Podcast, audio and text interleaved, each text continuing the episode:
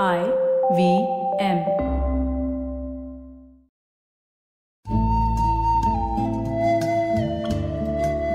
IVM के Hindi travel podcast टेढ़े मेढ़े रास्तों पर आपका स्वागत है टेढ़े मेढ़े रास्ते ही क्यों वो इसलिए कि घूमना भी तो ऐसे ही रास्तों की तरह पेचीदा और लगातार उतार चढ़ाव भरा होता है, जहाँ हर पल कुछ नया देखने और महसूस करने को मिलता रहता है। शर्त बस यही होती है कि आँख कान खुले रहने चाहिए।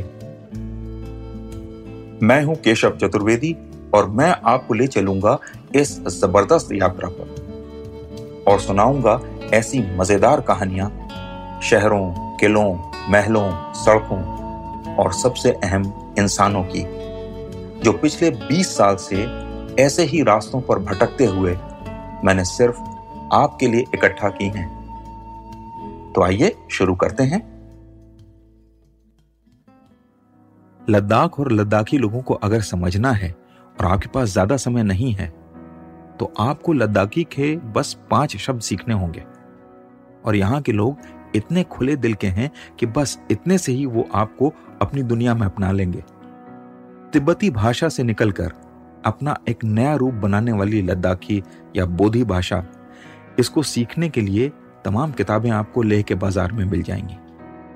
लेकिन आप तो ठहरे पर्यटक। उस नाते आपके पास ज़्यादा समय तो होगा नहीं। तो सिर्फ़ पाँच शब्द जान लीजिए। ये पाँच शब्द लद्दाख की ज़मीन और यहाँ के लोगों के दिलों तक पहुँचने की कुंजी हैं और इसलिए बहुत महत्वपूर्ण है। इन्हें सीखना भी बहुत आसान है। मुझे ये शब्द मेरी पहली लद्दाख यात्रा में मेरे ड्राइवर फुनसुक ताशी ने सिखाए थे। पहला शब्द तो है ला। ला का मतलब होता है दर्रा, या जिसे अंग्रेज़ी में पास कहते हैं, जहाँ से इंसान और मवेशी गुजरते हैं। लद्दाख का मतलब है ला, यानी दर्रा, और दाग का मतलब है हज़ार, यानी हज़ार दर्रों वाला इलाका। अब आज दिल्ली और मुंबई में रहने वाले लोगों को लगता है कि लद्दाख तो सुदूर इलाका है। सारी दुनिया से कटा हुआ लेकिन ये आज की सच्चाई है। इतिहास में एक दौर ऐसा भी था जब Ladakh, Tibet Xinjiang Afghanistan, Turkmenistan के रास्ते रेशम राजमार्ग या सिल्क रोड से जुड़ा हुआ था।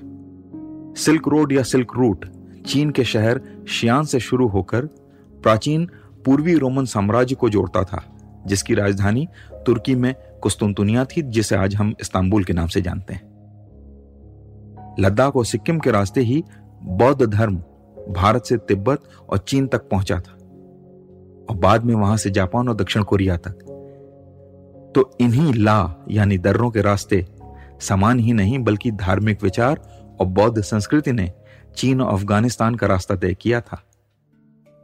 अब आता है दूसरा शब्द, सो। सो का मतलब होता है झील, तालाब या पोखर।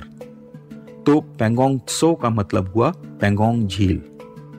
ऐसे ही सो मुरीरी का मतलब हुआ मुरीरी झील।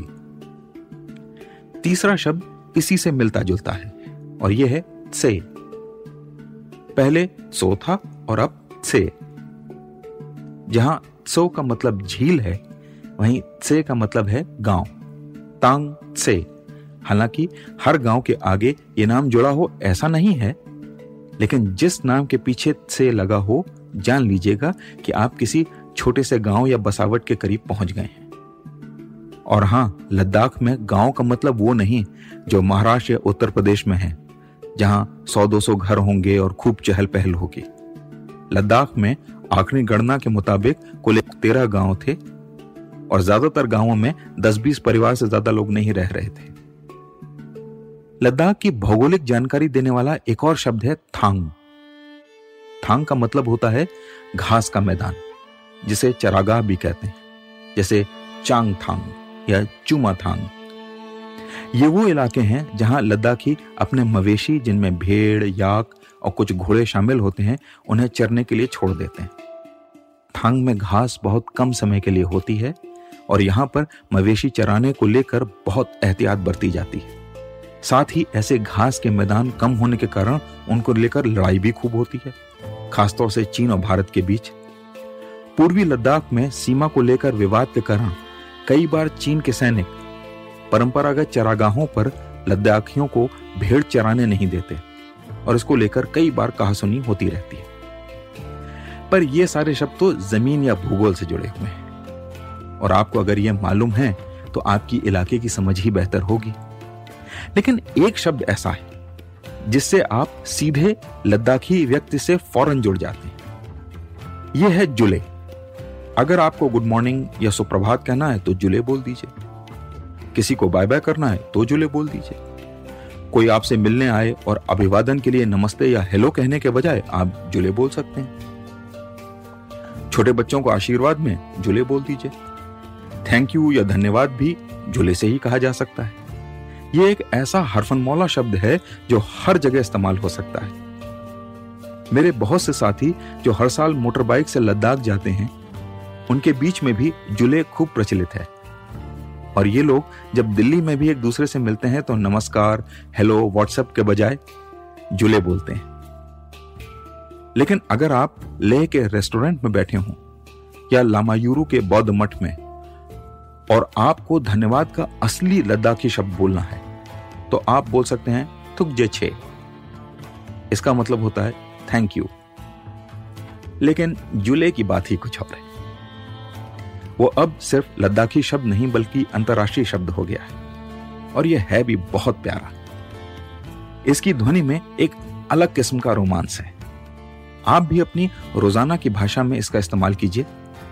मुझे विश्वास है, आपको बहुत अच्छा लगेगा। तो आज टेढ़े मेढ़े रास्तों का सफ़र इसी मील के पत्थर पर खत्म होता है।